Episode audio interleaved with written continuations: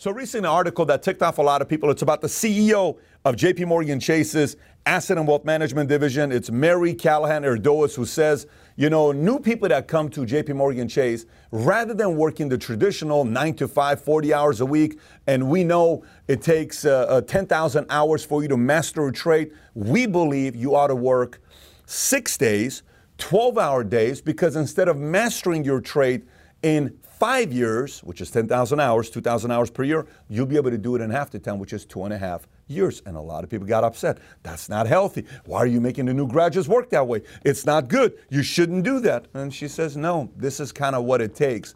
If you want to condense, keyword, time frames to learn what somebody learns in five years, in two and a half years. Some people use the word, uh, you know, chunking for this. There's a lot of different words that you can use for it. But the point is, is this a good model? I give you my opinion.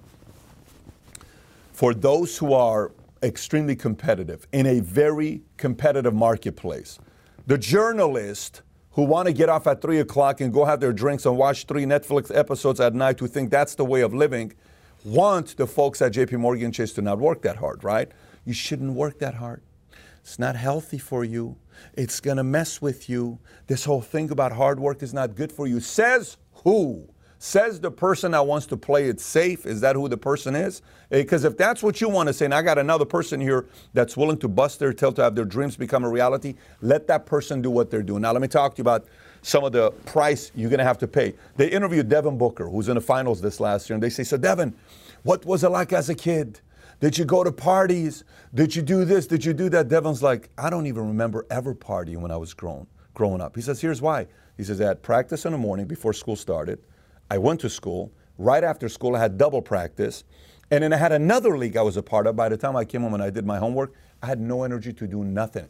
I slept. He says, I was chasing a dream, a vision to be in the NBA in one day. By the way, this story isn't just that story. They interview Bill Gates. Bill Gates says, 20 years, I never took a vacation. They interview Mark Zuckerberg from the movie Social Network. He says, Did you watch The Social Network? He says, I did watch the, watch the Social Network.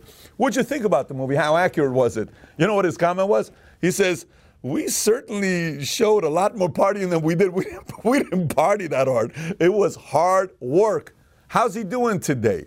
Maybe the most hated guy in America, but the guy is worth a hundred some billion dollars you're gonna be worth uh, you're gonna be pretty hated when you're worth a 100 billion dollars no matter what you do know how you make your money i don't know a certain single person that's worth that kind of money that's loved by everybody moral of the story is this a formula i followed years ago is proven for me you may not like it if you're a journalist working for new york times this may upset you but it works for those who want to accelerate their speed of learning mastery and competing with the big boys in the industry. It's essentially the great equalizer of going up against people that have a lot more experience than you do. You ready? It's very simple. You may miss it. It's simple. Number one, outwork, out improve, out strategize, and outlast. If you can outwork, out improve, out strategize, outlast, it's going to be very, very hard to compete against you. So I did a video, I think two years ago, titled How to Go Up Against the Goliath of Your Industry. If you've never seen this before, you got to watch it. And there's a secret about point number 14. When you watch it, you'll know what it is. But if you've not watched it, click over here, one of these two guys. Go uh, watch the episodes, How to Face the Goliath of Your Industry.